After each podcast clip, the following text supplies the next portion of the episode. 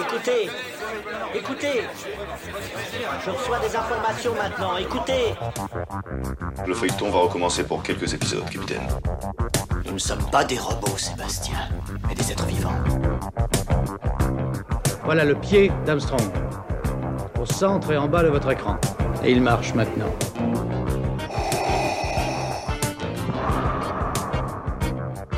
On peut dire aujourd'hui que la science-fiction est bel et bien partout.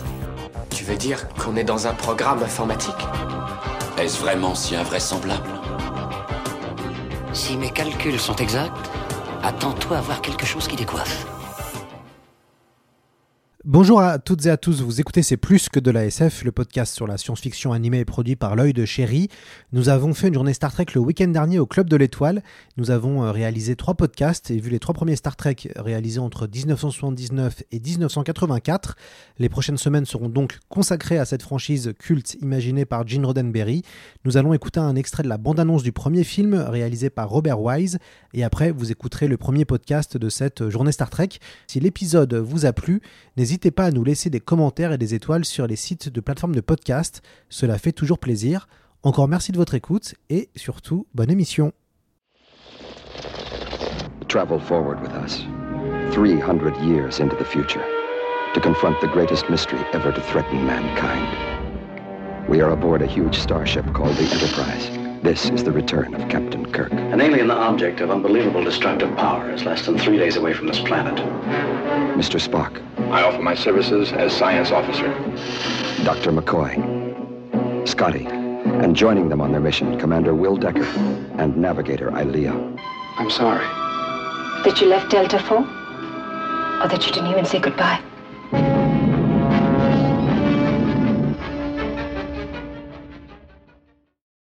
Bon, bonjour à toutes et à tous, merci beaucoup d'être... Euh...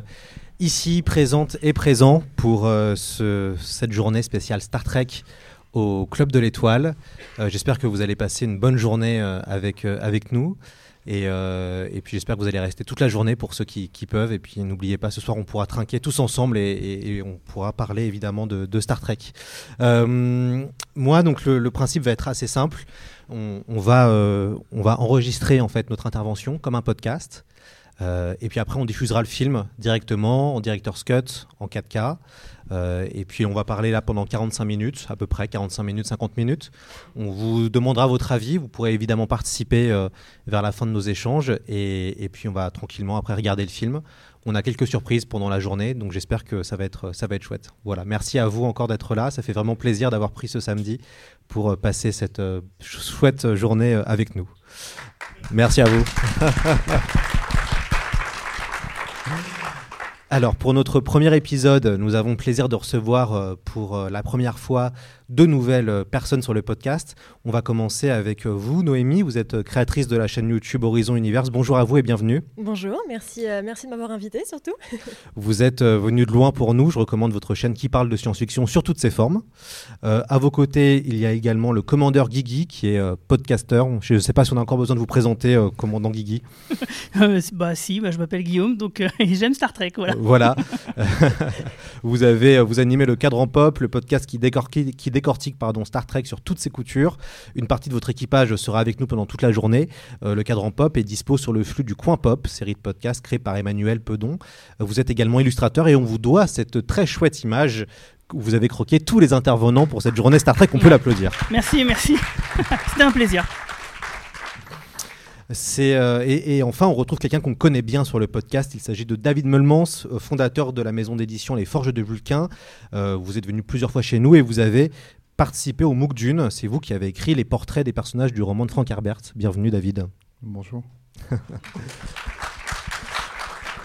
Alors, c'est la, c'est, c'est la première fois que nous parlons euh, sur le podcast de Star Trek. On va très brièvement reconté, re, recontextualiser pour nos auditeurs euh, qui ne sont pas là aujourd'hui.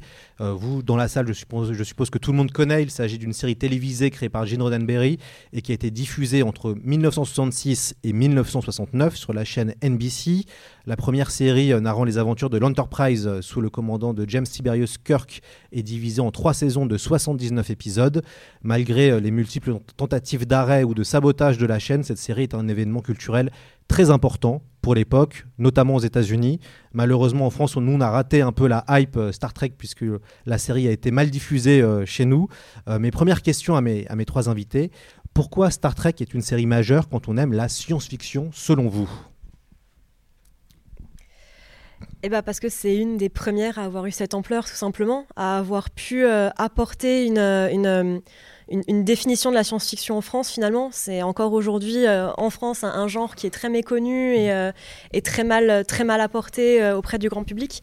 Star Trek, euh, la première série, c'est vraiment une des séries qui a participé en fait à, cette, à, cette, à cet engouement pour la science-fiction, parce que c'est une des premières à avoir apporté euh, tous les grands thèmes qu'on connaît aujourd'hui avec la science-fiction, la, l'autre, la religion, la spiritualité, euh, toutes, ces, toutes ces, grandes, euh, ces grandes questions-là, la science aussi, même si bon, aujourd'hui nous paraît un peu farfelu, mais, mais pour l'époque, avoir ce mélange-là et cette diversité aussi euh, au niveau des personnages, c'était, c'était absolument inédit. Et, euh, et je pense que c'est pour ça aujourd'hui qu'elle a encore, euh, et qu'elle est en plus culte d'année en année aussi finalement avec euh, toutes les nouvelles séries qu'on a aujourd'hui. C'est une des séries qui a le plus d'impact culturellement euh, encore aujourd'hui en science-fiction, quoi. Ouais, Noémie a raison, en fait euh, c'est une, des, c'est une des, des premières séries à avoir vraiment autant marqué. Avant il y avait peu de séries de science-fiction à part La Quatrième Dimension qui était une anthologie, euh, il y avait Lost in Space mais c'était plus un, un programme un peu familial, il n'y avait pas un peu cette ambition de raconter des histoires qui étaient vraiment très élaborées avec un casting un peu adulte, et cetera. Et aussi bah, on ne se rend pas bien compte parce qu'effectivement nous en France on a découvert la série quinze ans trop tard, mais euh, en termes d'effets spéciaux c'était quand même le haut du panier à l'époque, en termes de narration, en termes de personnages et puis en termes de diversité aussi. Euh, c'est vraiment euh, une série qui a changé beaucoup de choses à tous les niveaux, aussi bien euh, sur le fond que sur la forme, en vrai, euh, jusqu'à nos jours en fait. Donc euh, effectivement, c'est une série qui a marqué son temps euh, d'une empreinte vraiment très très profonde. David ? euh, Oui, il y a peut-être deux, deux éléments à noter, c'est que en fait, dans les années soixante, en euh, littérature, dans l'édition, la science-fiction, ça décolle vraiment très très fortement en France. Il y avait déjà beaucoup de textes de science-fiction depuis euh, Jules Verne euh, en France, mais c'est dans les années soixante où il y a des grandes maisons d'édition comme Robert Laffont, qui est à l'époque euh, un peu le challenger de Gallimard, qui est la grande maison commerciale euh, fondée par un Marseillais dont le but c'est de dégommer des Parisiens, euh, qui, euh, notamment avec le phénomène Dune, euh, dès soixante-cinq soixante-six, va, va, va faire connaître la science-fiction au grand public. Après, à la télévision, c'est plus difficile. Et ce qu'il y a, c'est que euh, le... on sous-estime le fait que euh, la télévision, les films, c'est des vecteurs pour la mainstreamisation de, d'un contenu de, de fiction. Et même si euh, en littérature, la, fiction, la science-fiction s'était déjà bien implantée, il lui manquait des, des relais. Et euh, Star Trek, c'est un des plus grands relais euh, pour euh, la, la science-fiction à travers la série télé et les films. Le deuxième élément aussi, et alors là, c'est, je viens plus aujourd'hui en posant des questions parce que c'est pas ma spécialité, c'est qu'en fait, quand on va chercher sur YouTube, on se rend compte qu'il y a déjà beaucoup de séries de science-fiction dans les années soixante, des séries britanniques, ce type de choses, mais les échanges, pour des raisons à la fois techniques, économiques, et voilà, les échanges interculturels entre les pays sont pas si grands que ça, et euh, finalement, euh, euh, la France est moins exposée, peut-être parce qu'on a moins de chaînes télé à l'époque que bon, euh, d'autres pays. Genre juste pour Pour nuancer ça, euh, dans les années soixante soixante-dix, il y a eu quand même Les Envahisseurs qui a eu énormément euh, d'impact en France parce que tout simplement, c'est une série qui a été diffusée. Elle est, en, aux États-Unis, elle n'a pas si bien marché que ça, mais en France, comme c'était la première, ou en tout cas celle qui a été la plus diffusée, elle a énormément marqué l'imaginaire collectif français. C'est la preuve qu'à partir du moment où une série elle est de qualité et qu'elle est diffusée dans de bonnes conditions, eh ben oui, elle peut faire son trou en France. Star Trek, ça n'a pas du tout été le cas, et euh, en dépit de toutes ces bonnes qualités, quoi. D'ailleurs, Guillaume, rappelez-nous dans quel contexte est sortie la série aux États-Unis et présentez-nous Gene Roddenberry, le créateur de Star Trek. Ah, alors, Gene Roddenberry, euh, le podcast il sera beaucoup trop court pour en faire vraiment le oui, tour. Oui. Il y a beaucoup de, de, il y a beaucoup de dossiers aussi euh, dans les placards et dans les tiroirs. Euh, mais pour faire court, euh, donc c'est quelqu'un qui a fait la guerre, qui a été euh, bombardier. Euh, et d'ailleurs, c'est quelqu'un qui s'est engagé euh, pendant la Seconde Guerre mondiale. Il n'a pas attendu Pearl Harbor, en fait. Il s'est vraiment engagé, ça lui tenait vraiment à cœur. Il a même eu un équipage de bombardiers. Donc c'est, en fait, c'est quelqu'un qui a vécu vraiment des vraies aventures en tant que telles, c'est-à-dire euh, il me semble qu'il y a un, un de ces trucs qui s'est crashé à un moment donné, il a sauvé des vies, euh, et cetera. Et donc il avait un équipage sous ses ordres. Donc euh, ça, on retrouve finalement cette expérience quelque part dans les concepts et les personnages qu'il a créés plus tard. Ensuite, euh, il, a été, euh, il a écrit The Lieutenant, donc qui était une série un peu policière, et cetera. Enfin, il s'est essayé à beaucoup, beaucoup de choses. Et en fait, Star Trek, c'est une série qui, euh, qui a eu deux pilotes. Euh, c'est c'est une, un concept qu'il a vraiment beaucoup travaillé. Alors bien sûr, elle ne vient pas de nulle part, hein. Il y a des influences de le, la planète interdite, et cetera, des, qui viennent d'ailleurs, mais il a quand même beaucoup, beaucoup travaillé son concept. Il était vraiment à fond. Et quand on lui a refusé ce, ce, premier, euh, ce premier pilote, euh, bah, du coup, il n'a pas lâché l'affaire, et donc, du coup, les studios non plus, et, fort heureusement. Et ils ont donc proposé ce deuxième pilote, et la série vraiment n'a pas bien marché. Euh, au début, en tout cas, c'est ce qu'ils pensaient, parce que euh, avant soixante-neuf, ils comptaient l'aud- l'audience seulement numériquement, genre euh, le nombre de personnes qui regardent. Et c'est après soixante-neuf, donc après l'annulation, l'annulation de Star Trek en, en réalité, qu'ils commençaient à avoir les données démographiques et se rendre compte qu'en fait, Star Trek était beaucoup suivi par les jeunes hommes, donc enfin euh, une tranche super pour les publicitaires en fait. Et ils ont regretté forcément à, à, après coup. Et donc c'est une série qui euh, qui était un peu en avance sur son temps, peut-être trop. C'est pour ce qui explique un peu finalement son son non-succès supposé, et c'est euh, une fois que la série a été annulée qu'ils euh, ont eu le droit, euh, malgré le fait que la série ait moins de cent épisodes, d'être en syndication, c'est-à-dire passer dans toutes les chaînes euh, locales des États-Unis, qui l'ont rediffusé en boucle, mais vraiment en boucle, parce que c'était un programme qui était pas mal et qui était, euh, qui était pas cher, enfin qui était déjà pratique à, à utiliser, et ce que ça a nourri de nombreux adolescents et enfants américains dans les années soixante-dix, au point que bah, la hype de, de Star Trek a vraiment grandi euh, d'une manière exponentielle, quoi. David et, et Noémie, quelles sont les valeurs de Star Trek, et qui, pour rappel, est considérée comme une utopie spatiale et qui fait écho à l'imaginaire du fameux aussi âge d'or de la, de la littérature de science-fiction américaine? Dans Star Trek, on a, on a vraiment euh, la, la valeur principale, c'est le vivre ensemble. On rappelle que les années soixante aux États-Unis, c'était pas forcément tout rose, euh, non pas que ce le soit aujourd'hui, mais euh, avoir un équipage avec euh, une femme noire, avec euh, une poste, un poste quand même de pouvoir, un russe. Hein, ce qui se passait euh, dans les années soixante, une personne d'origine asiatique, c'était quand même, euh, c'était quand même plutôt pas mal, quoi. On avait une, une, certaine, une certaine utopie déjà qui se dessinait avec tout ça. C'était très fort dans les années soixante d'avoir, euh, d'avoir un équipage pareil. Il y a bien sûr quand même des, des hommes blancs qui dirigent, mais il y avait quand même cette, déjà cette, cette volonté de, d'ouvrir un petit peu les, les champs. Euh, c'est, c'est une des, des, des velléités principales de, de la série, quoi. Cette, cette, ce, cette envie de vivre ensemble, de comprendre l'autre, euh, de discuter avec l'autre, hein, parce que même s'il y a bien sûr des épisodes un peu plus, un peu plus guerriers, on a une, une vraie ouverture à la discussion, à comprendre l'autre, à avoir une, une, une ouverture vers les gens qui ne sont pas soi. Euh, c'est c'est quand même le, le, le but principal de la série, en fait, c'est de, de s'ouvrir à, à d'autres cultures et à d'autres, d'autres personnes. Yeah, ouais. C'est difficile de passer, parler euh, après Noémie, parce qu'elle a déjà mis le doigt sur, euh, sur ce qui est euh, un peu le cœur de, de Star Trek. Après, il y a um, un élément qu'il faut garder à l'esprit, c'est que euh, les États-Unis, c'est un pays euh, sans doute plus que d'autres euh, pays occidentaux, qui est un, un pays qui est très segmenté euh, politiquement. Et euh, quand on lit parfois les, les entretiens des, des, des premiers... Euh, Euh, membres de l'épopée Star Trek, on se rend compte qu'eux ne percevaient pas toujours le côté novateur euh, de leur série. Parce qu'en fait, si vous viviez euh, à Hollywood ou dans certaines poches de la côte ouest, vous êtes coupé de certaines problématiques, c'est-à-dire que vous savez que le racisme existe, vous avez grandi dans une Amérique ou un Canada euh, raciste, et encore le Canada est un pays à l'époque qui n'est pas techniquement raciste comme peut l'être les États-Unis, euh, et donc vous... vous percevez pas euh, le fait que vous êtes en train de faire quelque chose de très extraordinaire. Vous ne le mesurez pas complètement, et c'est après que va se créer une sorte de boucle de retour avec le public, avec la presse, où ils vont percevoir l'impact culturel de, de la chose. Mais sur les valeurs de Star Trek, il y a peut-être deux éléments un peu distincts, parce que, par exemple, dans, dans Star Trek, c'est un vingt-troisième siècle où il n'y a pas vraiment de propriété privée, il y a une propriété domestique, mais pas une propriété privée, et euh, je ne suis pas sûr, en fait, que ce soit une valeur. Je me demande si ce n'est pas juste un dispositif narratif pour se dire... On va pas en penser, on va pas s'occuper de ça. En fait, euh, finalement, d'une certaine façon, alors qu'on est en pleine guerre froide, c'est un monde communiste, entre guillemets, sauf que euh, la question n'est pas du tout abordée. Il y a plein de questions qui sont évacuées comme ça, ce qui fait que dire est-ce que euh, c'est un monde écologique, par exemple, parce que rétrospectivement, on peut dire... Le monde de Star Trek, c'est un monde où, comme vos besoins euh, sont assouvis, vous n'êtes plus dans la compétition pour aller chercher en permanence la production et euh, son effet euh, euh, secondaire euh, qu'on ressent actuellement de manière très réelle, la pollution et la destruction de l'environnement. Donc, c'est une œuvre écolo avant l'heure d'une certaine façon, mais pas volontairement en fait, plus par un dispositif narratif. Par contre, sur les valeurs, euh, et ce qui explique peut-être la fascination qu'avaient tant d'adolescents américains pour euh, euh, Star Trek, c'est qu'on réactive des choses finalement assez classique d'un point de vue narratif dans Star Trek, c'est-à-dire c'est l'exploration, Et euh, se rendre compte qu'au bout d'un moment, euh, même si euh, chaque semaine on, on rencontre une nouvelle planète, un nouveau monstre et un nouveau conflit euh, moral qui peut être, parfois on peut retirer l'épisode de la série parce que c'est pas un vrai feuilleton, c'est vraiment des, des, des épisodes unitaires parfois, euh, et bien d'une certaine façon on se rend compte que le conflit n'est pas toujours externe, mais le conflit est interne au sein de l'équipage, et, euh, et donc le noyau narratif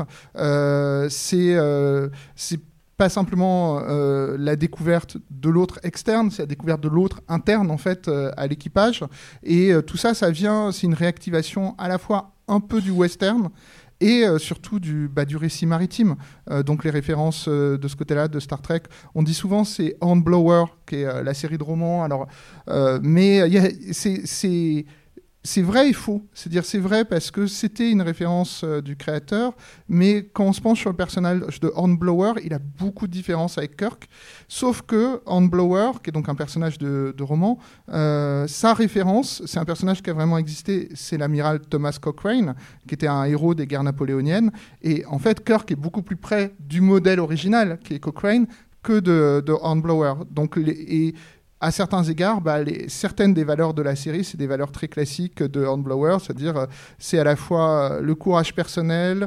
euh, se sortir des, des conflits, pas juste par la force, mais aussi euh, par la ruse ou par l'intelligence.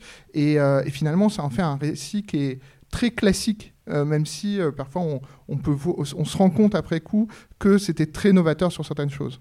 Alors pour, juste pour compléter les, les valeurs par rapport à ce que tu dis, effectivement, la, la série peut-être n'était pas consciente de ces valeurs écologiques et sur l'économie, et cetera. Mais euh, en tout cas, elle s'en est saisie euh, dans ce qui a suivi dans les séries euh, comme La Nouvelle Génération, certains films qui ont suivi après. Donc, euh, ils se sont appropriés quand même ce sujet-là de manière consciente euh, par la suite. Alors, on vient d'introduire brièvement Star Trek. On, on s'attaque maintenant à Star Trek The Motion Pictures. Euh, le pitch est finalement assez simple. Euh, l'humanité est menacée par une entité extraterrestre nommée euh, V'Ger qui, qui absorbe tout sur son passage. Heureusement, l'Enterprise est dans les parages. Voilà, mais vous allez voir le film. Mais je suppose qu'ici, beaucoup l'ont déjà vu. Euh, un film réalisé par Robert Wise, un réalisateur qui a notamment gagné quinze Oscars dans sa carrière et qui a surtout fait quelques chefs-d'œuvre comme West Side Story, Nous avons gagné ce soir, Le jour où la Terre s'arrêta, ou encore La, la mélodie euh, du bonheur. Avant de revenir sur le scénario, revenons à la création de ce film.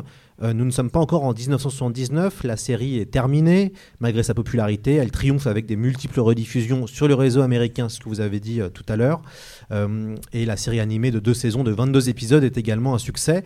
Un premier fandom est, euh, conséquent se construit. Gene Roddenberry va signer un contrat pour un film avec la Paramount, mais tout ça s'annonce bien plus compliqué que ça. Moment anecdote, Gene Roddenberry a écrit un scénario, The God Sings, où Kirk rencontre Jésus-Christ.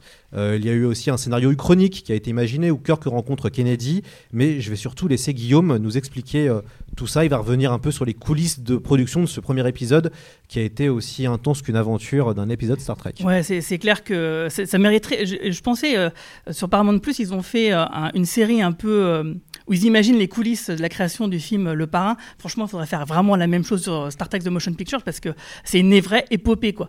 Euh, on, moi, pour moi, le film, il a mis quand même dix ans à se faire euh, parce que dès dix-neuf cent soixante-neuf, en fait, comme Gene Roddenberry sentait sans doute un peu le vent tourner par rapport à, à la série, la saison trois, qui a eu euh, finalement qui s'est créée à l'arraché hein, parce qu'elle était censée être annulée. Il sentait le coup venir, il s'est dit bah, peut-être que euh, je vais parler d'un film, donc une convention de fans. Il a dit, il a déjà donné l'idée, ah, ça serait quand même pas mal de faire un film Star Trek. Donc une fois que la série elle a été terminée, euh, il a essayé de un peu euh, recaser Star Trek ailleurs que que sur N B C, bon, ça n'a pas marché. Euh, N B C lui a proposé également, de, un peu plus tard, de faire un téléfilm. Euh, ça, en fait, Gene Roddenberry est quand même euh, quelqu'un qui a des bonnes idées, et cetera, mais avec qui il est sans doute difficile de travailler. Euh, et peut-être que, justement, ces histoires de téléfilm, au début, bah, il, était, il a eu tellement de problèmes euh, en coulisses que, finalement, euh, voilà, ça, il a trouvé euh, porte close. Bon, après, il, donc, il a eu la série euh, animée, Euh, en soixante-treize, euh, qui, a, qui a plutôt bien marché. Euh, bon, pas tant que ça, parce que quand même, c'était une série animée qui était écrite par les, le, comment dire, les scénaristes d'origine, mais euh, les scénarios, euh, comme c'était une série d'animés pour le matin, euh, bah, le public, à la base, on peut se dire c'est les gamins, et les gamins, les scénarios, peut-être que ça leur parlait pas, et les adultes, pour qui les scénarios pouvaient parler, bah, l'animation, ça leur parlait pas. Encore maintenant, euh, bizarrement, il y a des gens qui regardent pas les séries animées Star Trek comme Lower Decks ou Prodigy, alors que c'est sans doute les meilleures séries Star Trek du moment, quoi. Mais bon, bref, c'est une histoire de goût qui fait que euh, ça, ça, ça peut ne pas fonctionner. Ensuite, comme tu l'as dit, effectivement, en soixante-quinze, euh, ils ont quand même, euh, la Paramount, ils se sont dit, ouais, c'est quand même, ce serait quand même pas mal de faire un film, un film Star Trek, donc euh, effectivement, euh, Gene Roddenberry a signé pour euh, The God Thing, qu'il a donc écrit, et comme tu l'as dit, euh, c'est très compliqué comme, euh, comme scénario, euh, même s'il y a quand même des idées euh, de ce script qu'on retrouve dans The Motion Picture, hein, comme par exemple bah, le côté, le fait, il y a un satellite, un satellite qui est envoyé et qui revient, on le prend pour un truc euh, divin, et cetera. Donc ça, l'idée de base, euh, finalement, était, dé- était déjà là. Le problème, c'est que, oui... Euh, le scénario, il, il, enfin, il était chelou, quoi. Euh, il, le novelliste, il en parle dans les bonus de, de, de la galette quatre K. Il dit, mais euh, en fait, euh, il y avait des sirènes, euh, Kirk qui se bat contre Jésus-Christ sur la passerelle. Enfin, ça avait, ça avait aucun sens, quoi. Il y avait des bonnes idées, mais concrètement, ce qui est un peu kitsch, un peu farfelu, un peu désuet maintenant, euh, qui fonctionnait dans une scène des années soixante, ne pouvait pas fonctionner forcément pour un film. Donc ensuite, après, il y a eu... Euh, euh, donc ils ont laissé un peu Gene Roddenberry de côté. C'est, Gene Roddenberry, de toute façon, on lui dit non, on le met de côté, il revient. Hein. Donc, euh, on l'a mis un peu de côté, il va revenir un peu après. Donc, il y a eu uh, The Pla- Planet of the Titans qui avait été écrit, qui devait être réalisé euh, par, euh, ah, son nom m'échappe, mais le réalisateur de L'Invasion des profanateurs de Sépulture. Ouais, merci. Voilà, Philippe Pocom. Ouais, merci. C'est ça, merci. Et, euh, et en fait, euh, l'histoire avait l'air d'être pas trop mal. Bon. Je ne sais pas si, je sais pas si elle m'aurait plu vraiment à, à voir et si elle aurait lancé la franchise comme elle l'aurait été, mais c'était, c'était intéressant. En fait, on se rendait compte que le, l'équipage de l'Enterprise voyageait dans le temps et rencontrait les premiers hommes. Et puis, en fait, c'était les, les divinités euh, dans la culture populaire, bah, ça venait en fait euh, de l'Enterprise qui apporte le feu, par exemple. Un, ce genre un, de truc, un film qui aurait été concentré sur Spock, oui, et avec Toshiro Mifune en Klingon. Ouais, et, fran- et le Capitaine Kirk en méchant aussi. Ça, ça aurait euh, été plutôt voilà. classe, quoi. Mais d'ailleurs, c'est aussi pareil, hein, on retrouve aussi cette idée de Kirk antagoniste dans The Motion Picture. Donc, en fait, toutes ces réécriture. Là, par exemple, quand il y a un film qui est réécrit, qui a un, un développement de l'enfer, bah, de nos jours, ça donne The Flash. Bon, bah, il y a quarante ans, euh, ça donne The Motion Picture, quoi. Euh, donc, c'est parce que finalement, quand on pense à toutes ces réécritures euh, far, fin, qui se sont accumulées, tous les gens différents qui ont travaillé dessus, on se dit, mais c'est quand même un miracle que ce film tienne debout, quoi, et soit aussi bien. Et d'ailleurs, je dirais même, je parle de dix ans de production, mais en réalité, je devrais dire quarante ans. Parce que, mais ça, j'y reviendrai plus tard, mais parce que c'est le director's cut qu'on va voir, une director's cut qui a été améliorée en plus en H D. Donc vraiment, c'est, c'est un film que je trouve qui est vraiment fascinant, dont on devrait euh, vraiment gratter un peu les coulisses.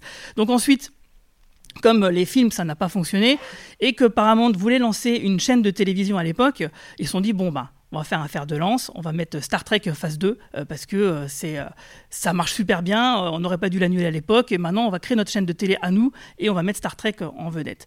Alors euh, ça va se faire, il euh, y a des décors qui vont être faits, il y a eu euh, des, des, des scénaristes qui ont été embauchés dessus, il y a eu plein d'épisodes même qui ont été écrits, il euh, y a eu le casting qui a été fait avec... Euh, euh, la Miss indienne, euh, de, j'oublie toujours son prénom, euh, et son nom même d'ailleurs aussi, alors quelqu'un dans le public... Pardon ? Persis Kambata, merci beaucoup Romain. et euh, ouais, je, je suis un peu fatiguée, j'avoue. Et, euh, et en fait, euh, donc du coup, ils ont commencé à faire cette série Star Trek Phase deux, et puis à un moment donné... Ils se sont dit, ah, bon, finalement, notre chaîne de télé, on va peut-être pas pouvoir réussir à la faire, peut-être qu'on devrait en faire un film. Donc, ok, euh, ça sera un film. Après, il y a Star Wars qui sort. Donc là, ils se disent, bon, ok, euh, euh, là, on va vraiment faire un, un, un gros truc. Et euh, ce qui est terrible, c'est qu'en fait, Robert Wise, il arrive, le réalisateur donc, du film, genre un an et demi avant la date de sortie, parce qu'en fait, la date de sortie, c'était un projet, euh, c'était un peu un coup de poker que la Paramount a fait, c'est-à-dire qu'en fait, euh, pour que les salles de cinéma euh, euh, acceptent, enfin, que, que le, pour faire le projet, il fallait donner une date, et il fallait s'y tenir à cette date de sortie, euh, et peu importe, en fait, ce qui se passait en vrai en coulisses. Donc, euh, le réalisateur, il arrive, euh, il arrive assez tardivement, Léonard Nimoy, il se fait prier pour, pour arriver sur le film, euh, une équipe de, d'effets spéciaux, il va travailler presque un an pour absolument rien faire. Il y a, du coup, il y a Douglas Trumbull qui va être appelé à la, à la rescousse et qui va avoir moins d'une année pour faire les, ex, les incroyables effets spéciaux qui ont été faits, parce qu'en fait, ils ont travaillé en trois huit. Je sais pas si on, on se rend compte quand même, les mecs, la, la pression incroyable. Et en plus de ça, je rajoute, je parlais de Roddenberry tout à l'heure, qui était un C'était un peu compliqué de travailler avec lui. En fait, ils ont repris le scénario donc, du pilote de Star Trek Phase deux euh, qu'ils ont voulu transformer en film. Du coup, le scénariste de base de, de la série Star Trek Phase deux, bon, il a été mis un peu de côté à cause de Roddenberry, ça s'entendait pas très bien, et cetera. Et puis bon, finalement, ils l'ont, Roddenberry l'a re-rappelé, est-ce que tu veux quand même pas venir faire le truc avec moi ? Et puis bon, bah oui, il a réécrit le script, mais à chaque fois, Roddenberry réécrivait par-dessus ce que lui avait déjà réécrit, qui était déjà quelque chose de réécrit. Et en plus de ça, il euh, y a Léonard Nimoy et Shatner qui avaient, pour accepter d'être dans le film, surtout euh, Nimoy, un droit de regard. Donc du coup, ils intervenaient aussi dans la réécriture. Donc en fait, c'était un chaos. Euh, vraiment, le, le casting sur le, les plateaux de tournage ne savait pas forcément des fois quand est-ce qu'il fallait tourner ou pas tourner. Et même Robert Wise, euh, euh, on ne le disait pas trop dans les bonus de l'édition euh, d'il y a vingt ans. Euh, maintenant, les langues se délient un petit peu plus, mais euh, oui, visiblement, il, il a l'air de fumer un petit peu de la tête. Et donc, j'ai, je viens à cette director's cut euh, parce que euh, Robert Wise, à l'époque, comme je vous dis, le chaos était tel qu'en fait, les, les, les bobines ont été sorties euh, vraiment... Euh, à l'arraché de, de la sortie de, de, du film dans les salles de cinéma, c'était, ils, ils faisaient les bobines et puis elles, allaient, elles partaient en avion immédiatement. C'était un truc, un truc de dingue. Ce qui fait que Robert Wise, finalement, ce qu'il a sorti comme film, c'est une version de travail améliorée quelque part. Et il a toujours regretté de ne pas avoir pu euh, compléter, enfin, affiner son montage, les effets spéciaux, et cetera. Et à l'époque, on lui a même refusé parce qu'il aurait quand même pro- il a quand même proposé, après la sortie du film, s'il ne pouvait pas retoucher. On lui a dit non parce que, voilà, politiquement, ça donne l'idée que le film il serait pourri, qu'il ne serait pas terminé, enfin, ça donnerait une mauvaise image. Du coup, il n'a pas pu le faire. Et il a ruminé ça pendant vingt ans. Et, euh, et puis, du coup, vingt ans plus tard, en quatre-vingt-dix-neuf, mille neuf cent quatre-vingt-dix-neuf, ils lui ont proposé, enfin, c'est lui qui a proposé, mais du coup, ils ont accepté de faire une director's cut qui est absolument génial, vraiment, euh, parce qu'elle améliore vraiment grandement le film. Si vous vous demandez s'il y a un film qui existe euh, dont la director's cut change radicalement les choses, bah oui, c'est l'exemple de ce, de, d'aujourd'hui. Et en fait, c'est, ça a été vraiment une joie pour lui de pouvoir aboutir, finir le film. Après, il nous a quittés euh, quelques, années, euh, quelques années après. Et maintenant, donc, on a enfin la version quatre K qui améliore encore plus certaines choses.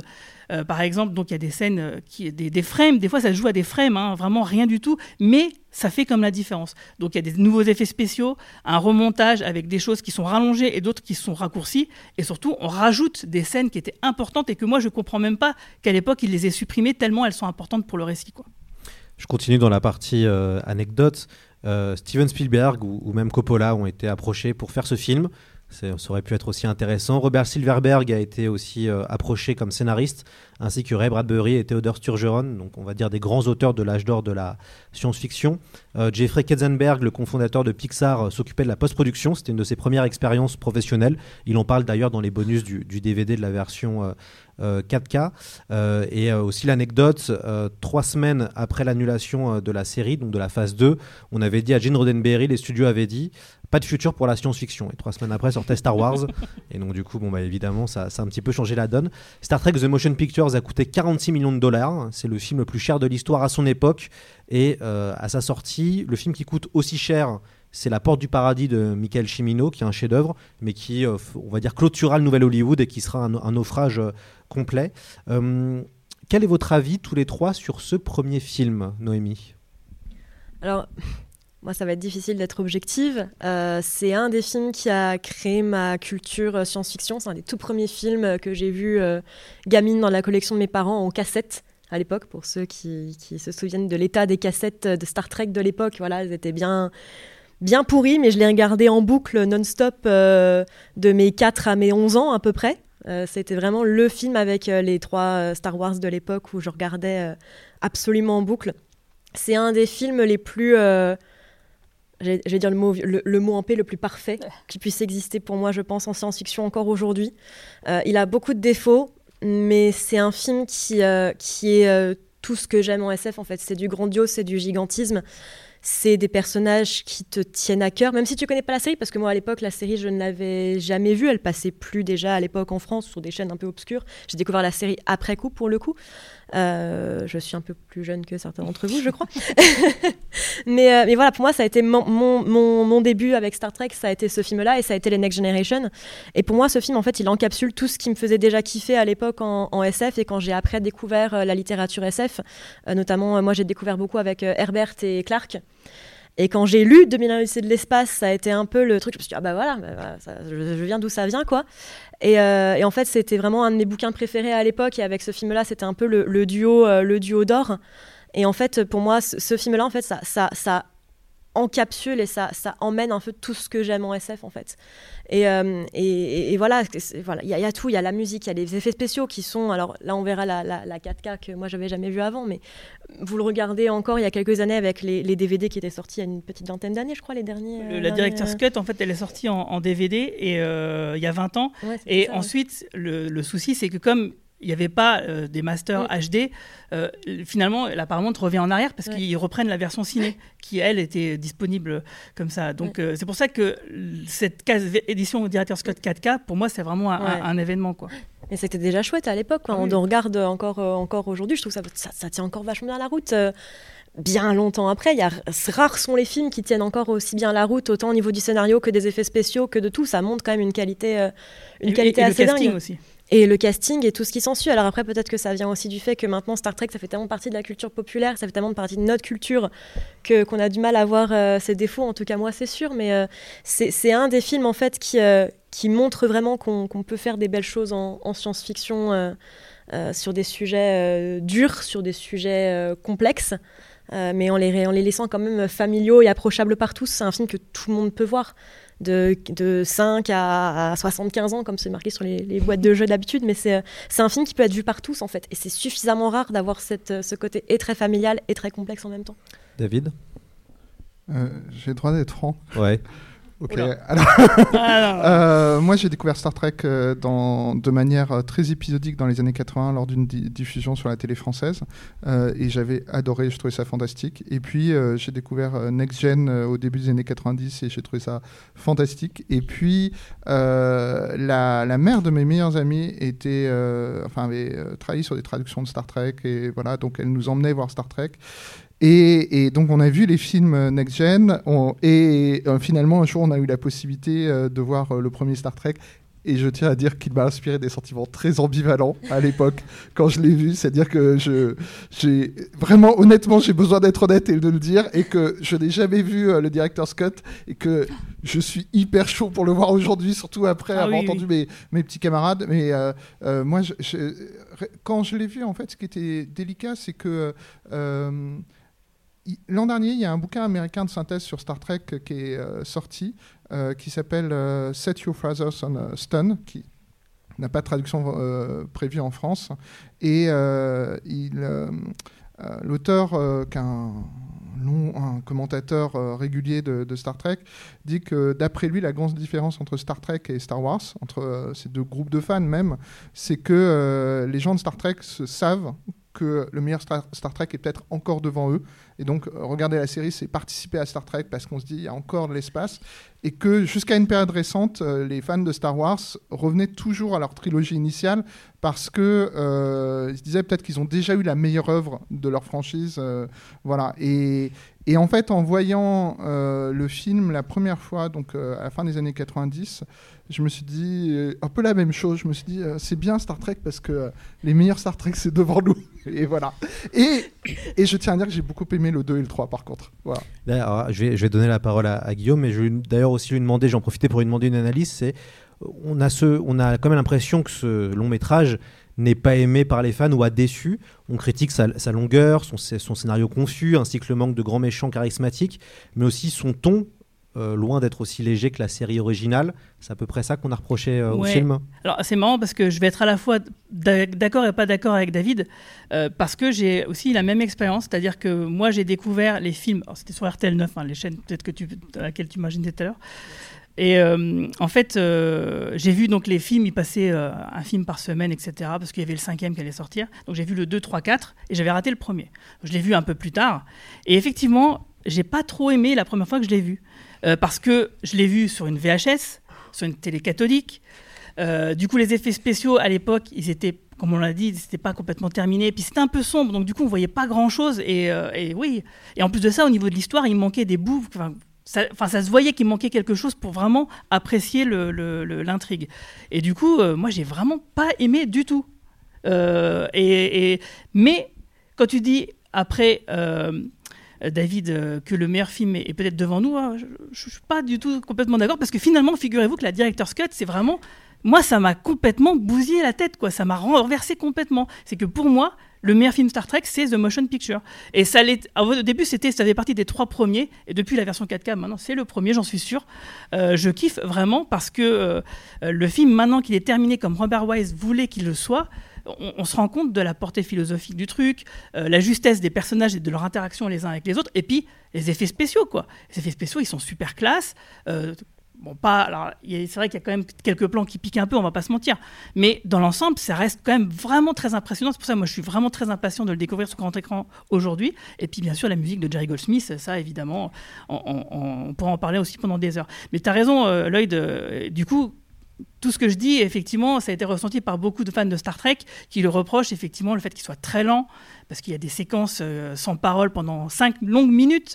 Mais finalement, pour moi, elles ne sont plus si longues que ça, ces minutes, parce que les effets spéciaux sont incroyables, la musique est incroyable, et on se laisse porter. Et en fait, quelque part, on devient un peu acteur.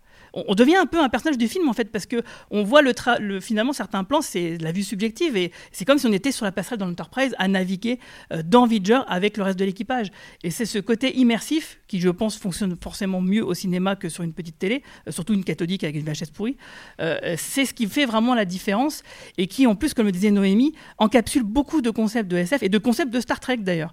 Euh, la téléportation, euh, le, le, la distorsion, donc la vitesse lumière, et cetera, les, les peuples, extraterrestres, le travailler ensemble, l'inconnu, euh, qu'est-ce qu'on on essaie de comprendre les choses. Enfin, il y a quand même beaucoup de concepts de Star Trek qu'on retrouve dans ce film-là, qui en plus fait écho à pas mal de séries, euh, de, d'épisodes pardon de, de la série.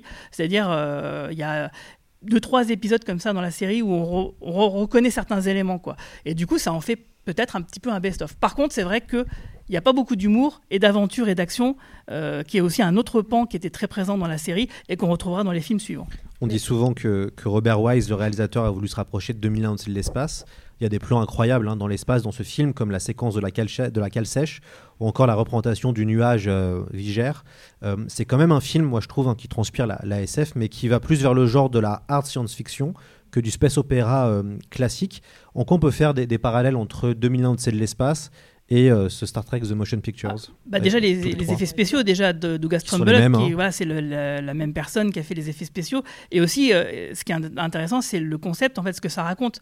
Le deux mille un, l'Odyssée de l'espace, c'était, on va dire, une sorte d'entité extraterrestre qui apporte euh, euh, la vie sur Terre, et cetera. Et puis là, c'est un peu l'inverse, finalement. C'est l'humanité qui est euh, une divinité pour une de ses créations qui revient. Donc, il euh, y a vraiment euh, ce, ce miroir euh, qui est très, très flagrant et, euh, et qui, bah, oui. Et en plus de ça, la, la musique, c'est pas de la musique classique comme dans deux mille un l'Odyssée de l'Espace, mais le, le, le côté très symphonique, les compositions de Jerry Goldsmith font que même si c'est différent, on sent quand même qu'il y a une filiation et, et peut-être aussi, bah, il y a une séquence avec Spock, à un moment dans V'Ger, qui rappelle effectivement beaucoup une certaine séquence de deux mille un l'Odyssée de l'Espace, et d'ailleurs qui a été proposée par Douglas Trumbull pour remplacer une, une séquence de, d'effets spéciaux qu'en fait ils n'arrivaient pas à faire. Donc en gros, quand, comme je dis, c'était tellement rushé, à un moment donné, ils se sont dit bon là, on n'arrive pas, euh, on, on coûte, on coupe, on fait autre chose à la place. Et du coup, il a, il a proposé cette séquence-là qui rappelle beaucoup deux mille un. David et Noémie, sur le, le parallèle deux mille un, c'est de l'espace. Il euh, y, y a quelque chose pour moi quand même dans, dans ce film qui donne une, di- une autre dimension à, à Star Trek. C'est que euh, une, euh, une critique qu'on a pu euh, formuler auprès de la série initiale, c'est qu'elle euh, est très euh, anthropomo... Anthropo- Centré, oui, anthropocentré, c'est-à-dire que euh, les, les humains explorent euh, l'univers et en fait, euh, ils trouvent toujours de l'humanité, quoi. C'est-à-dire, euh, ils trouvent des gens qui leur ressemblent, ils retrouvent les dieux grecs, euh, ils retrouvent euh, des héros de l'Ouest américain, et voilà. Donc, euh, et c'est même un sujet qui devient. Il y a même un épisode de Next Generation qui explique ça, pourquoi oui. euh, toutes les races extraterrestres se ressemblent, et euh, voilà. Et alors qu'un des thèmes de la science-fiction en littérature et puis au cinéma surtout. Dans deux mille un, c'est vraiment le changement d'échelle, c'est-à-dire que euh, si on va vers les étoiles, on va être face à l'incommensurable, au sublime, au terrifiant, et euh, c'est quelque chose qui était pas si souvent que ça présent dans la série, et là ça devient le centre dans le, le film, ce qui lui donne une autre dimension. Mais c'est aussi, euh, on l'a pas mentionné tout à l'heure, mais euh, j'avais, j'avais lu quelque part que un des une, un des privilèges finalement euh, de, de ce film, c'est un des être, c'est d'être Un, une des premières euh, adaptations sur grand écran d'une série télé. Et à l'époque, en fait, dans l'industrie de la télé et du cinéma sont très scindées aux États-Unis. On s'en rend plus compte aujourd'hui puisque euh, les séries depuis vingt ans, ça, c'est, c'est classe, il y a des énormes budgets, il y a des comédiens de cinéma qui ont fait le, ce chemin dans le sens-là, alors qu'en fait, il ne fallait surtout pas le faire. Dans, dans les années soixante soixante-dix, si vous passiez du cinéma à la télé, c'est qu'il y a un truc horrible qui s'était passé dans, dans votre vie, et vous, vous aviez eu le choix entre ça et le suicide, quoi. Et, euh, voilà. Mais, euh, et, et Star Trek, euh, je pense que... En, en passant, le chemin a été long pour arriver au film, mais euh, c'est un, c'était un passage qui n'était pas évident à l'époque, mais c'est un passage qui est aussi passé euh, dans le scénario par un changement de, de dimension d'une certaine façon. Puis là où le... Vas-y, Noémie, peut-être. Je voulais juste revenir tout à l'heure sur le point sur comment les fans ont pris le film. Je pense qu'il y a une vraie, euh, un, un vrai euh, rift ré- générationnel presque, parce que les gens, pour le coup, qui ont connu Star Trek à la télé, à l'époque, euh, la première série...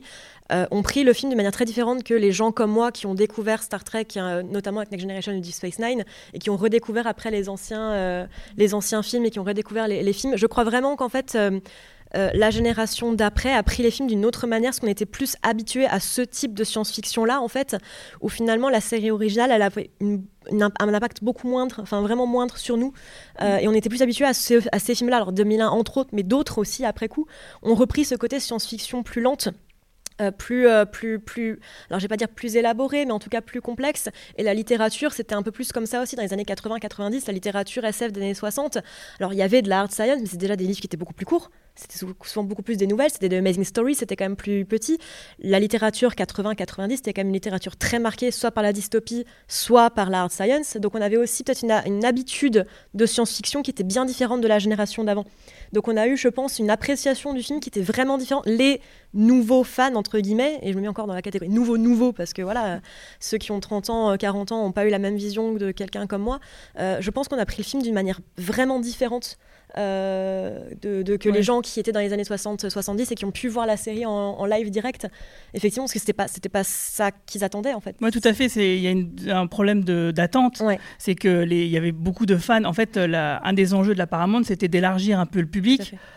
Est-ce qu'ils ont vraiment réussi ? On ne le sait pas vraiment, mais en tout cas, euh, c'est vrai que le film, il a une, une aura, euh, une ampleur qui fait qu'il sort en fait du cadre de Star Trek et que même n'importe qui qui aime le cinéma, la science-fiction, bah, peut y adhérer sans forcément rentrer Exactement. dans la franchise. Ouais. Et ce qui fait que c'est une œuvre un peu, un peu à part euh, dans oui. ce statut-là et que... Bah, Et moi, ça ne m'étonne pas que les, les, les gens, maintenant, l'apprécient d'autant plus, surtout qu'il y a la directeur Scott, qui est vachement mieux. euh, mais euh, c'est, c'est complètement logique, quoi. Ouais. Et puis du coup, pour, pour tout le ta- parallèle à deux mille un, il est quand même assez évident, mais je trouve qu'il est plus évident au niveau du bouquin qu'au niveau du film. Alors bien sûr, visuellement, complètement, et ça serait, ça serait bête de dire l'inverse, mais je trouve que les thématiques sont beaucoup plus proches du livre de Clarke que de l'approche qu'en a fait Kubrick, qui a un peu, bon, qui a un peu bousillé Clarke, bon, ça c'est normal chez Kubrick, il n'aime pas trop les auteurs, je crois, euh, mais il a vraiment, euh, je trouve qu'il a vraiment plus pris de l'approche de Clarke dans le côté divinité, où on ne sait pas vraiment finalement si c'est des divinités qui sont... Euh, juste ou non, et au final on ne le sait jamais vraiment, c'est une divinité très grise, euh, dans cette approche de, de la création, de la divinité, de la, presque de la nativité à ce niveau-là. Je trouve qu'il a beaucoup plus pris de l'œuvre de Clarke, mais dans tous les cas ça se voit qu'il y a eu un, un, un vrai, euh, une, une vraie recherche au niveau de la science-fiction de l'époque. On voit beaucoup de, on voit beaucoup de Larry Niven aussi, des, des mecs qui ont écrit des années quarante, Théodore Sturgeon par exemple dont tu as parlé tout à l'heure, c'est évident qu'il y a des choses qui ont été prises de son œuvre, euh, et c'est, un, c'est un, un vrai hommage aussi aux auteurs, aux, aux auteurs de l'époque, des années quarante, cinquante, soixante, De la, du Golden Age, hein, totalement. On voit qu'il y a eu un, un vrai parti pris, même de, on voit beaucoup de, d'Asimov aussi dedans, enfin les débuts des écrits d'Asimov, on voit vraiment beaucoup cette, euh, cette, euh, cet amour en fait pour la, la science-fiction, alors qui à l'époque était moderne et qui maintenant est un petit peu old school. Surtout Asimov qui ouais. à, à la base n'aimait pas trop la série, puis finalement ouais. il, s'est, euh, il s'est fait un peu pote avec Gene Roddenberry mmh. jusqu'à euh, du coup bah, faire un peu consultant sur le film, enfin donc en gros donner son avis, euh, oui ça c'est bien. Bah, David, quand on voit Data, c'est un clair... Euh, Euh, Claire déclaration, quoi. Clairement. Noémie, tout à l'heure, en passant, a dit quelque chose qui me semble très très important, mais que, qu'on ne perçoit pas assez, c'est que euh, euh, habituellement, l'excellence esthétique d'une œuvre, c'est l'œuvre à des qualités propres. Vous regardez l'œuvre, vous l'appréciez, vous ne l'appréciez pas, et parfois vous rentrez sur l'œuvre avec des attentes, et il euh, y a une deuxième couche qui va apparaître dans l'expérience esthétique. Et euh, le fonctionnement même de la franchise euh, Star Trek me semble très différent d'autres types de, de franchises, parce que euh, on peut, euh, je, je parlais de mes sentiments ambivalents sur le premier film, mais quand on arrive sur ce premier film, en ayant vu plein d'autres éléments euh, de, d'autres récits de, de Star Trek, euh, en fait, le fonctionnement esthétique qu'on va avoir de l'œuvre est très très différent. Et euh, c'est une des le, le, le côté complètement inépuisable de Star Trek presque, c'est que quand on regarde Lower Decks et qu'on après avoir vu Lower Decks, on revient à un autre Star Trek, ça change le fonctionnement esthétique de l'autre Star Trek. Et parce que finalement, par analogie, on pourrait dire que fondamentalement, quoi qu'on pense d'Andor, la série euh, Star Wars, Andor ne change pas le fonctionnement de la première trilogie. C'est-à-dire, euh, voilà, c'est la première trilogie euh, à son expérience esthétique propre. Et euh, ça donne quelque chose qui est assez fascinant dans, dans Star Trek, c'est euh, cette, euh, cette réexpérimentation permanente de, de cet objet esthétique. Et ce qui, est, ce qui est aussi assez original quand on voit ce, ce film, c'est que finalement, euh, Kirk n'est pas réellement le héros euh, de ce film. C'est le personnage, et on ne va pas évidemment spoiler pour ceux qui n'ont pas vu ce film encore, mais c'est le personnage de Will Decker qui est en fait le vrai héros du, de ce film Star Trek. Et ça aussi, c'est assez intéressant de montrer Kirk plutôt comme un antagoniste, en tout cas comme un grincheux. Euh, mais c'est, c'est, que, c'est vrai que voilà. C'est une des raisons peut-être qui fait qu'on ne l'a pas mentionné tout à l'heure, qu'il y a certains fans qui n'ont pas apprécié. Parce que oui, on a des attentes. Kirk, c'est le héros dans la série télé, et puis là, c'est un connard. Donc, euh, oui, c'est l'antagoniste, quoi. Et, euh, et pour des raisons qui lui sont propres et qui, en plus, cadrent complètement avec la logique du personnage, de ce qu'on connaît de lui dans la série télé. Alors, c'est ça qui est bien, quand même, c'est qu'il y a... Roddenberry, au moins, il, il a quand même euh, fait en sorte qu'il euh, y a une cohérence entre la série et, et, et les films, même si après, ça s'est un peu perdu, parce qu'on euh, l'a mis un peu dehors pour les, les suites. Euh, mais en tout cas, oui, c'est, c'est vraiment super intéressant, parce qu'on euh, a un vrai cheminement des personnages dans le film, c'est-à-dire que les personnages sont à, tous, hein, même Spock, euh, un peu moins McCoy, mais enfin à peu près tous, ils sont à un moment euh, au film quand on les découvre, pas du tout où on pensait qu'ils seraient. Et plus on avance vers la fin du film, plus finalement on les retrouve. Du coup, on a quand même un sentiment d'accomplissement dans ce film, rien que pour euh, ce cheminement des personnages qui est, euh, qui est assez rapide en termes de intradigétique, intradigétiquement, mais euh, qui, euh, qui nous paraît lent, mais en tout cas il est cohérent. Quel est votre avis sur les euh, V'Ger, donc euh, la, les, les fameux antago- enfin ou pas antagonistes, mais en tout cas qui est, on va dire, le grand point science-fictif de ce de cet épisode. Et comment analysez-vous le côté peut-être euh, anti-religieux euh, du, du film, ou en tout cas la question de la religion euh, qui sera différente dans le cas du troisième épisode, hein, notamment. Oui, alors en fait, oui, euh, Gene Roddenberry, il avait quand même un concept, en, enfin, une façon de voir les choses, euh, qui est que pour lui, euh, bah, dès qu'il y a une divinité, en fait, dans l'univers de Star Trek, euh, bah, c'est simplement une race extraterrestre plus avancée, une technologie plus avancée qu'on ne comprend pas. Et du coup, ce qu'on ne comprend pas, forcément, on le prend pour quelque chose de divin. Donc, euh, c'est voilà, son, son point de vue, d'ailleurs, que euh, va partager finalement Shatner, hein, dans le film Star Trek cinq, qui est vachement décrié aussi, mais que quand même il a des bons trucs, euh, si on gratte un petit peu, ça fait rigoler dans la salle, je sais, mais j'assume, euh, mais en tout cas voilà. Merci beaucoup Noémie. Et, euh, et en fait euh, oui, c'est, ça va être infusé vraiment dans toute la franchise, c'est-à-dire que ce côté vraiment S F, il euh, n'y a pas de magie, il n'y a pas de fantastique, il n'y a pas de divinité, en tout cas s'il y en a une, on la voit pas, on sait pas. D'ailleurs, il y a quand même des religions, hein, dans, dans la franchise de Star Trek, mais euh, on ne les montre jamais comme une vérité, quoi. Euh, c'est, euh, bah, on explore la croyance, la religion des gens, mais le côté vraiment mystique, métaphysique, il est jamais, euh, bah, il est jamais frontal, il est jamais expliqué, jamais montré, et, euh, et ce qui fait que bah, la série est vraiment très euh, pragmatique, cartésienne, j'ai envie de dire terre à terre.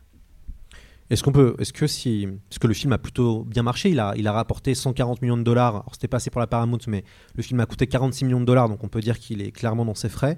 Est-ce que si le tournage, ça, ça, ça, ça se serait mieux passé, si l'écriture avait déjà fait, avait déjà été mise en avant, s'il n'y avait pas eu tous ces problèmes-là, on aurait pu avoir un vrai chef-d'œuvre. Euh, sans, sans, sans, sans, sans ces errements créatifs. C'est, c'est, c'est, alors c'est une vraie question. Franchement, euh, moi je me dis, c'était un tel chaos, ça a été un, une telle recette de cuisine improvisée que avoir les mêmes ingrédients pour avoir le même résultat, franchement, c'est chaud, impossible de savoir. Faudrait aller dans une dimension parallèle sans doute pour le savoir.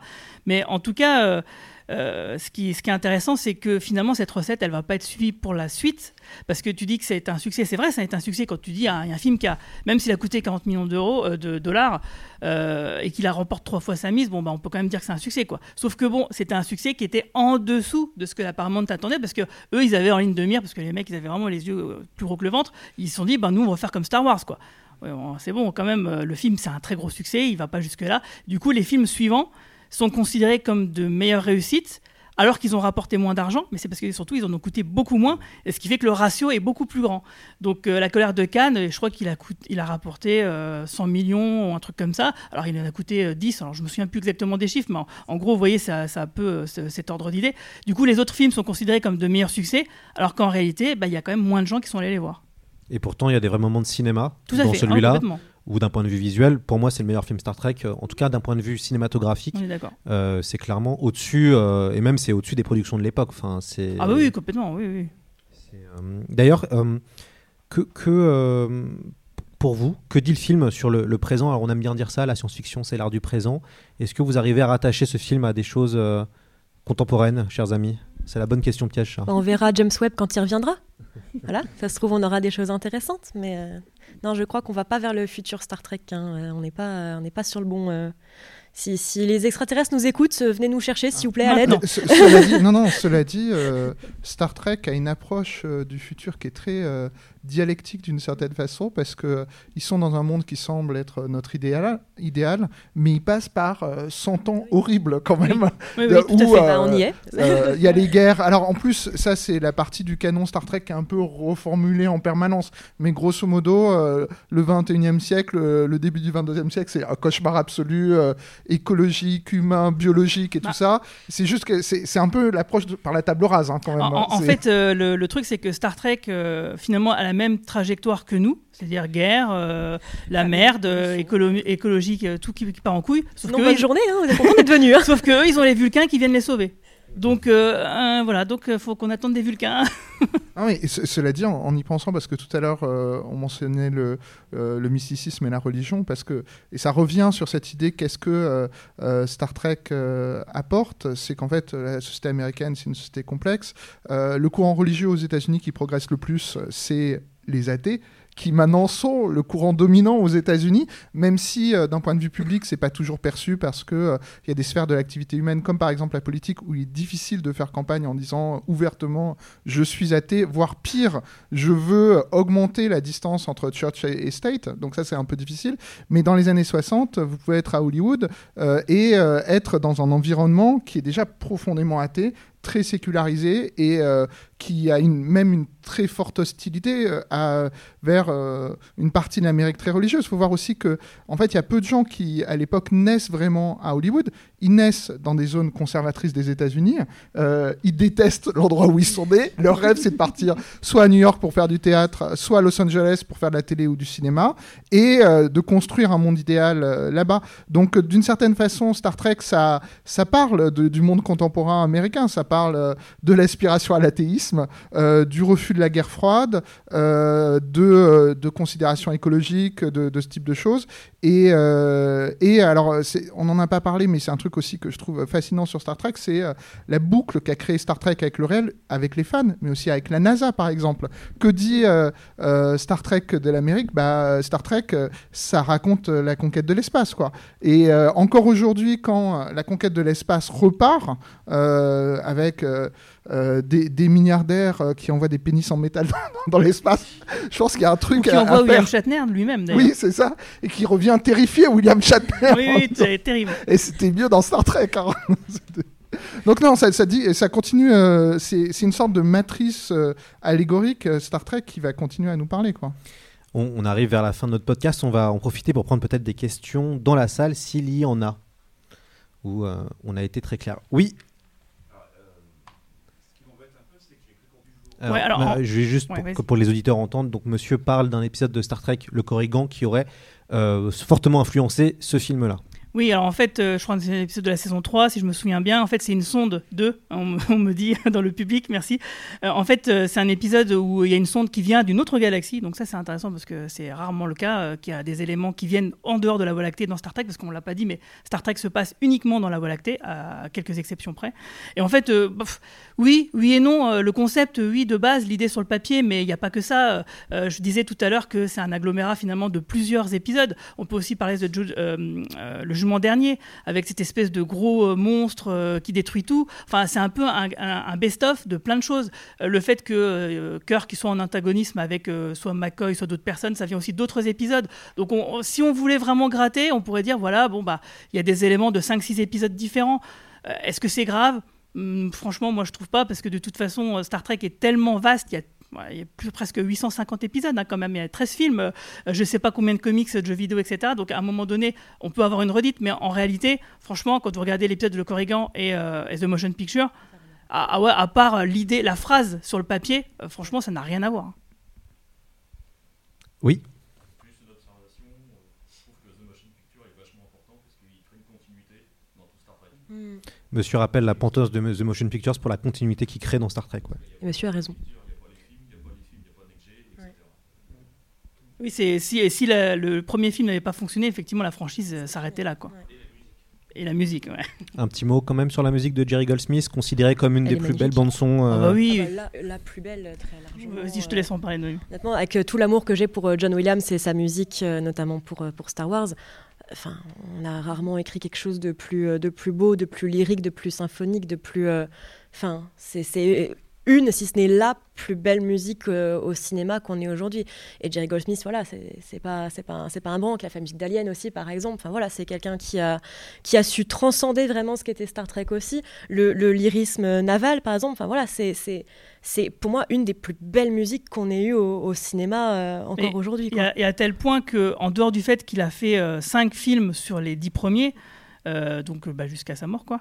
Euh, le, le thème de la, du film The Motion Picture est le générique finalement de La Nouvelle Génération. Ouais. Donc euh, effectivement il crée euh, une façon de faire, une dynamique euh, qui va euh, se continuer quarante ans plus tard quoi. Il a fait le générique aussi de Star Trek Voyager qui est le plus beau générique euh, musical je trouve de toute la franchise. Euh, enfin voilà quoi, il a, po- il a posé les bases et surtout ce qui est intéressant c'est qu'on on disait oui il faut que euh, capitaliser sur le succès de Star Wars pour sortir notre Star Trek hein, du point de vue de la Paramount. Mais pour autant, aussi bien Robert Wise dans sa façon de filmer, de, de faire le film, que John Williams dans la façon de faire sa musique, bah, ils tournent le dos complètement ouais, à Star Wars. Ils font pas du tout la même chose. Alors que à l'époque, bah je sais pas, il y a plein de, de, bah, de d'autres trucs qui ont essayé de justement un petit peu imiter Star Wars. Bah Star Trek ils se sont dit non, alors Star, euh, Star Wars ça va par là, bah nous on va plutôt aller là-bas. Ouais. Et ça, je trouve que c'est vraiment euh, très couillu bah, d'un point de vue créatif. Et ouais. puis euh, on en les, les, on en récolte les fruits encore euh, des décennies plus tard, quoi. Ouais. Et eh ben, ce sera le, le mot de la fin. On peut applaudir nos invités euh, pour leur performance. Merci, merci. Merci. Alors, on, on va de toute façon euh, faire un peu de place et puis on va nous aller euh, s'installer pour regarder ce, ce film. Mais on va, on a une petite surprise. On va écouter euh, Phileas Fogg, qui est euh, musicien et qui nous a euh, proposé euh, de faire des intermèdes musicaux.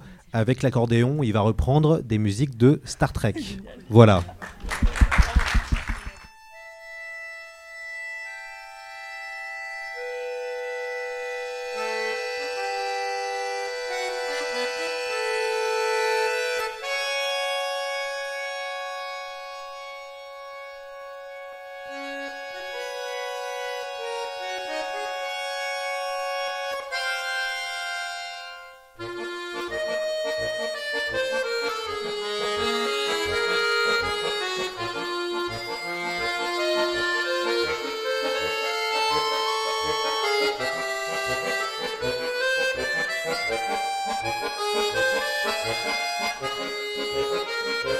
Thank you.